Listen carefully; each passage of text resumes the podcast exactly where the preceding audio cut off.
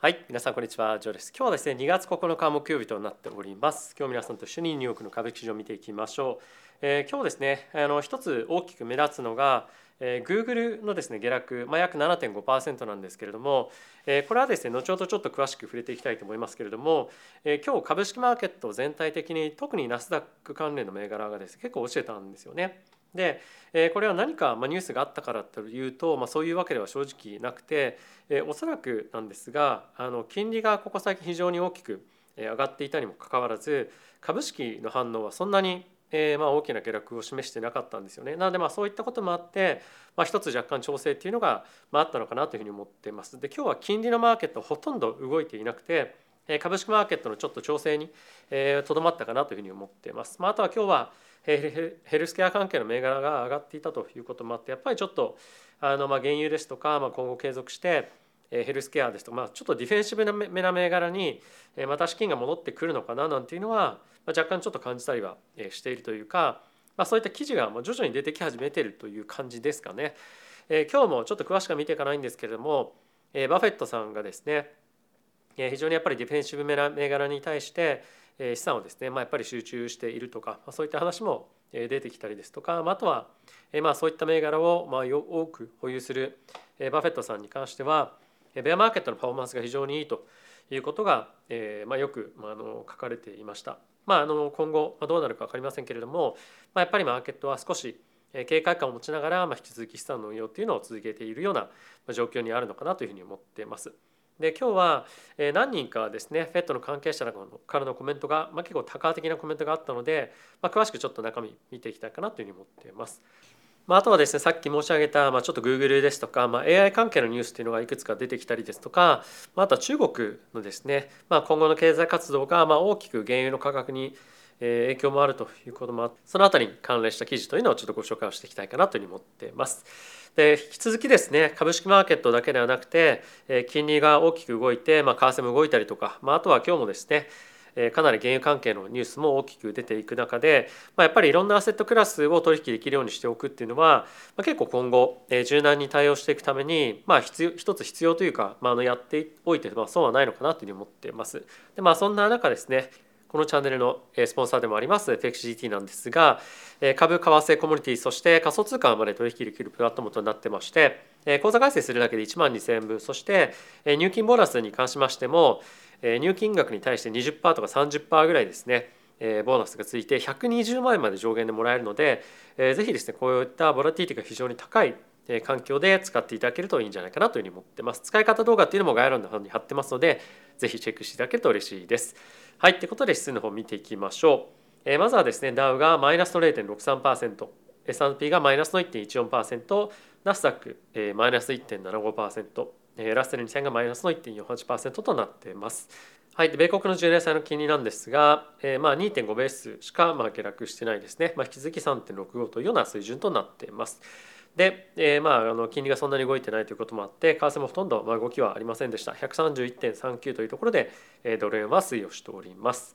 えー今日もですねあの原油に関しましては引き続き、まあ、上昇が続いておりましてえー78.52というところまで上昇して、まあ、約2%弱あの上昇しております。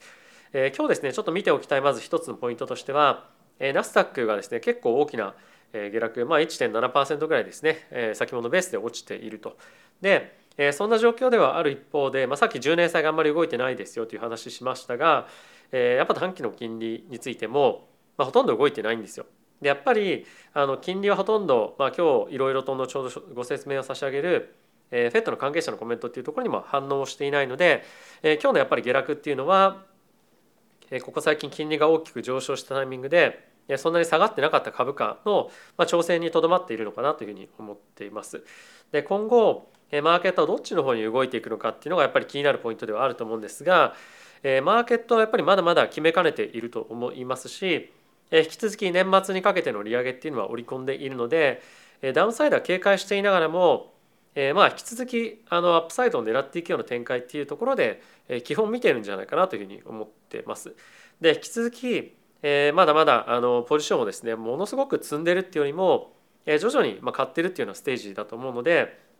あの大きなあの下落っていうのは、まあ、起こりづらいのかなというふうに思っていますし、まあ、下がったとしても、まあ、結構ですね皆さんあの買いを狙っている方が非常に多いんじゃないかなというふうに思うので、まあ、今日ニュースが出たあの Google とかっていうのは別としても、え、まあ一般の銘柄、まあ、特に指数とかっていうところに関して関しては、え、下がったら買う下がったら買うみたいなオペレーションを、え、まあやっていくのが今はいいのかな、まあ、下がったら買うっていうか、まあ、定期的に買っていくっていうのが、え、僕は今のマーケットでは、え、いいんじゃないかなというふうに思ってます。で、一つまあ怖いシナリオとしては、今マーケット年末までに利下げを織り込んでますけれども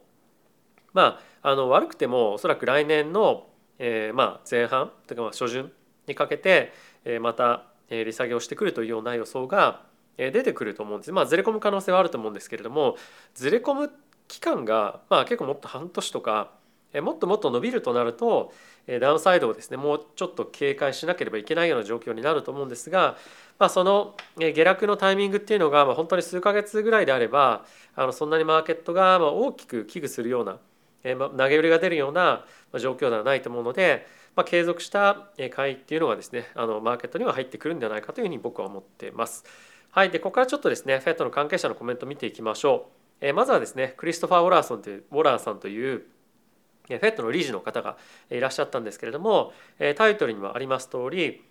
金利がですねマーケットが予想しているよりも高くいく可能性がありますよというようなことをま今あの警告していると。でこちらにもあります通り現在ですね今マーケットが予想しているのは年末までに5%っていうような水準なんですけれどもそれよりも今後上がっていく可能性がありますよというのがこちらのパートになりますね。であとは一つ言われているのがこちらにもあります通り FED はですねはいえっとまあ金利に関しあの物価上昇に関してはえっとこちらですねあの could fuel consumer spending that would maintain upward pressure on inflation というふうにあるんですけれどもやっぱりあの雇用統計が強かったこともあって消費がですね今後より強くなってくる可能性っていうのがあると。でそれがもし起こるようであれば金利じゃなくて物価の上昇圧力っていうのが継続していく可能性もありますよねと。でここでちょっと一つ面白いなというふうに僕思ったポイントとしては、まあ、やっぱりあの雇用統計が強かろうが何しようが一番やっぱり大事なのは継続的にインフレが下がってるっていうことがまず大事なんですよね。なので金利が下がっている限り他の経済指標が強かったとしても、えー、思ったよりあのフェットが実際のその行動として多価的な活動を、まあ、金利を上げてくるかどうかっていうのは、まあ、別物かなというふうに、えー、正直思ってます。でもちろんあの追加で25ベースポイントもう一回利上げしますとかっていう範囲は、まあ、あるかもしれないんですけれども、まあ、例えば5.5%まで上げますよとか5.75%上げますよみたいな、まあ、極端な変化みたいなものは、えー、金利が下がっている限りは、まあ、正直ないのかなというふうに思うので、えー、まあそこをまず一番の注目ポイントとすべきなんじゃないかなというふうに思ってます。でもう一人ですね、えーと、今日発言があったんですけれども、はい、でニューヨーク連銀の総裁が、えー、政策金利に関しまし関しましては年内5%から5.25%へ、えー、金利をですね引き上げるのがまた妥当なんじゃないかっていうようなことを、えー、言ってました。まあ、これはもちろんあの先日の雇用統計を受けてというところもあるんですけれども、まあ、やっぱり引き続き、えー、需要と供給のまあ不均衡をですね解消するために今年行うべきものとして非常に妥当であると考えると。で今のマーケットの織り込み具合っていうのも5%から5.25%なので、まあ、今のマーケットが予想している範囲っていうことですよね。ただしウォラーさんに関してはこの5%から5.25っていうところから、まあ、さらに上がっていく可能性があるよっていうような意味で言っていて今マーケットは、まあ、この5%から5.25っていうところか5.25から5.5%っていうところに予想が集中していますと。で昨日までは織り込みの最高値っていうのが5.5%から5.75だったんですけども、まあ、今日からもう本当に少しの予想の変化なんですけれども、まあ、5.75%から6%というところまで織り込みが少し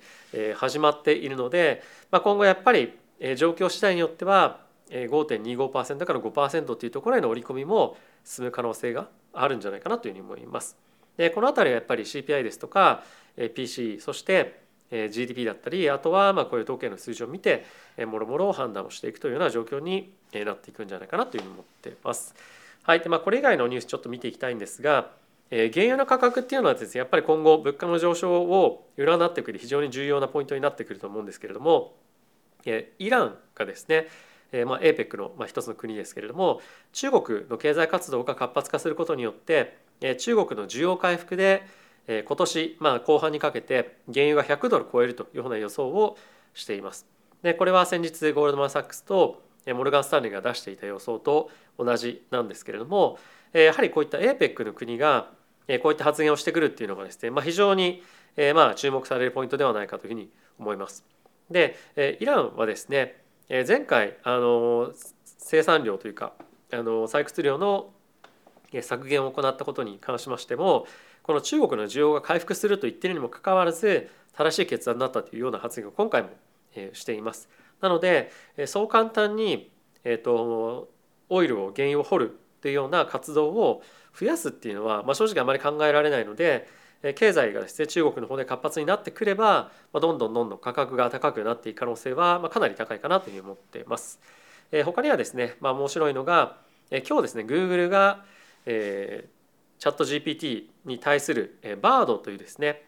彼らが開発をしている、AI のエンジンに関して、発表を今日しましたと。でどんな発表内容だったかというと詳しくは見てないんですが記事によると、えっと、電気自動車を買おうと思うんですけれどもどう思いますかみたいな質問をした時に電気自動車を買うメリットデメリットみたいなものを説明してくれたりとか、まあ、あとは電気自動車を買うことの、まあ、その環境への影響みたいなところもいろいろ教えてくれますよみたいなことを言っていたんですが、まあ、かなりあのチャット GPT のあのと比較するとなんだ全然あのなんなんていうのかな、まあ、その能力として高くないじゃんっていう印象を多分まあ与えたと思うんですよね。でそれによって、えー、Google の株価っていうのはですねあのものすごく一気に落ちてしまって、まあ、8%弱ぐらい今、えー、まあ、落ちてると。で、今後も引き続きこの分野に関しては、各社ですねあのかなり力を入れていくようになると思うので、激しいあの削り合いっていうのが行われると思うんですが、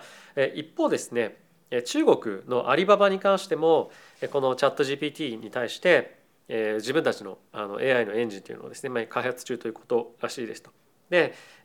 アリババに関してはこの発表があってから株価がですね3%くらい上昇したんですが、まあ、一方グーグルはグルは実際のものを発表して見せて、えーまあ、下落してしまったと。でやっぱりですね、まあ、こういった発表を見て実際のものを見てです、ね、アナリストの人が、まあ、ちょっと Google のエンジン弱いんじゃないみたいなことも、まあ、発言したりとかしていたらしいので、まあ、下落にはそういった影響もあると思うんですが、まあ、ただし、まあ、このアリババの上昇がえー、まああのまあなんていうのかなじゃアリババの上昇からも分かる通り、まあ、やっぱり期待感で上がってるっていうのが、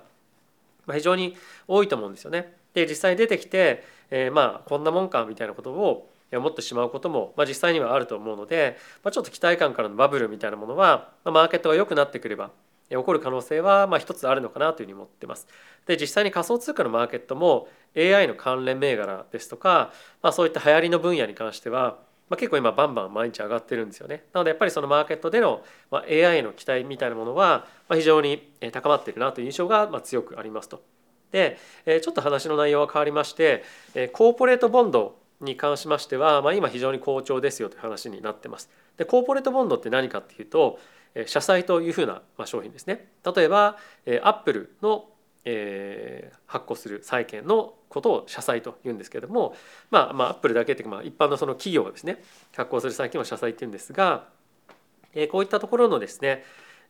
まあ需要が今非常に高まっていると。で、えー、ちょっと下に行っていただくと、えー、分かるんですけれども、えー、この下のがですねインベストメントグレードというふうに言われる、まあ、比較的、えー、格付けが高い、まあ、有料企業の債券のえーまあ、スプレッドですね、まあ、スプレッドっていうのは何かっていうと、えっと、アメリカの国債にプラス上乗せされる、まあ、金利のことを言いますと。でもう一個上の方はハイイールドというふうに言われていて、まあ、いわゆるそのジャンクボンドですね、えー、まああの投資的価ではない企業のことを指すんですが、まあ、今この2つがですねものすごく大きく下がってきていますと、まあ、当然のごとくなんですがコロナの前の水準よりもまあ同じぐらいかなえっとまあ、ちょうど1年ぐらい前の水準まで下がってきていると。で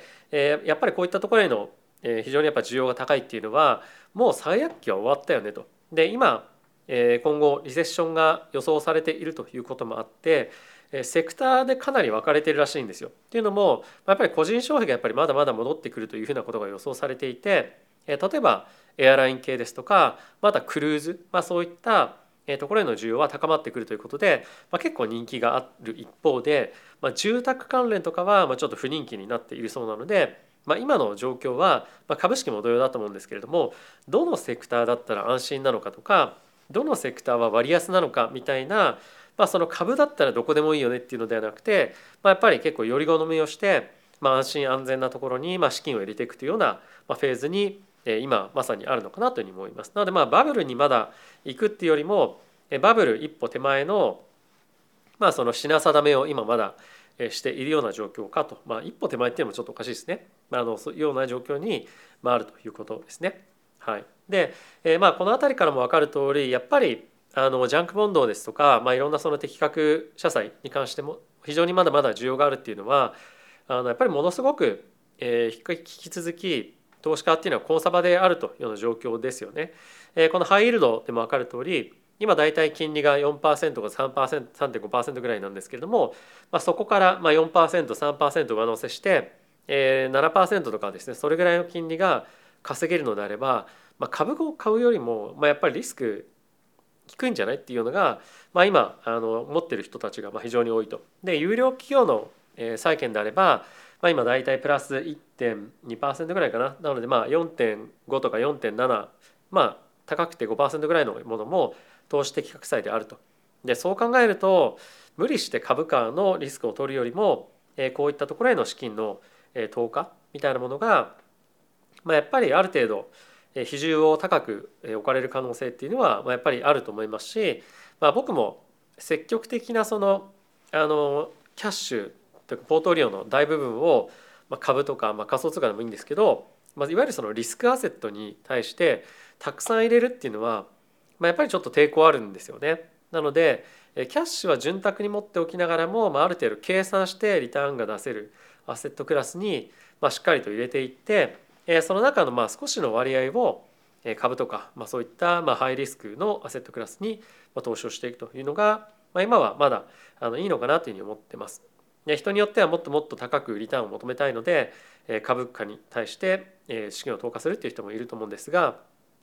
まあそれはそれでいいと思いますし、まあ、自分のやっぱスタイルとかあの今の状況で株にまあお金を入れて例えば今日 Google とか8%下落したじゃないですか。やっぱり個別銘柄で、まあ、比較的安心安全で投資したいなっていう人は、まあ、Google とかですねマイクロソフトに投資すると思うんですが、まあ、そういった銘柄でもやっぱり1日8%落ちるっても相当きついですよね。なので、まあ、やっぱりあの個別銘柄行くっていうよりもまだ今は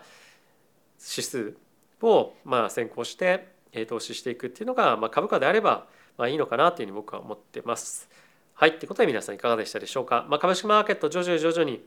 あの戻ってきてるなという雰囲気はありましたが、まあ、ちょっと本当にあの商品の説明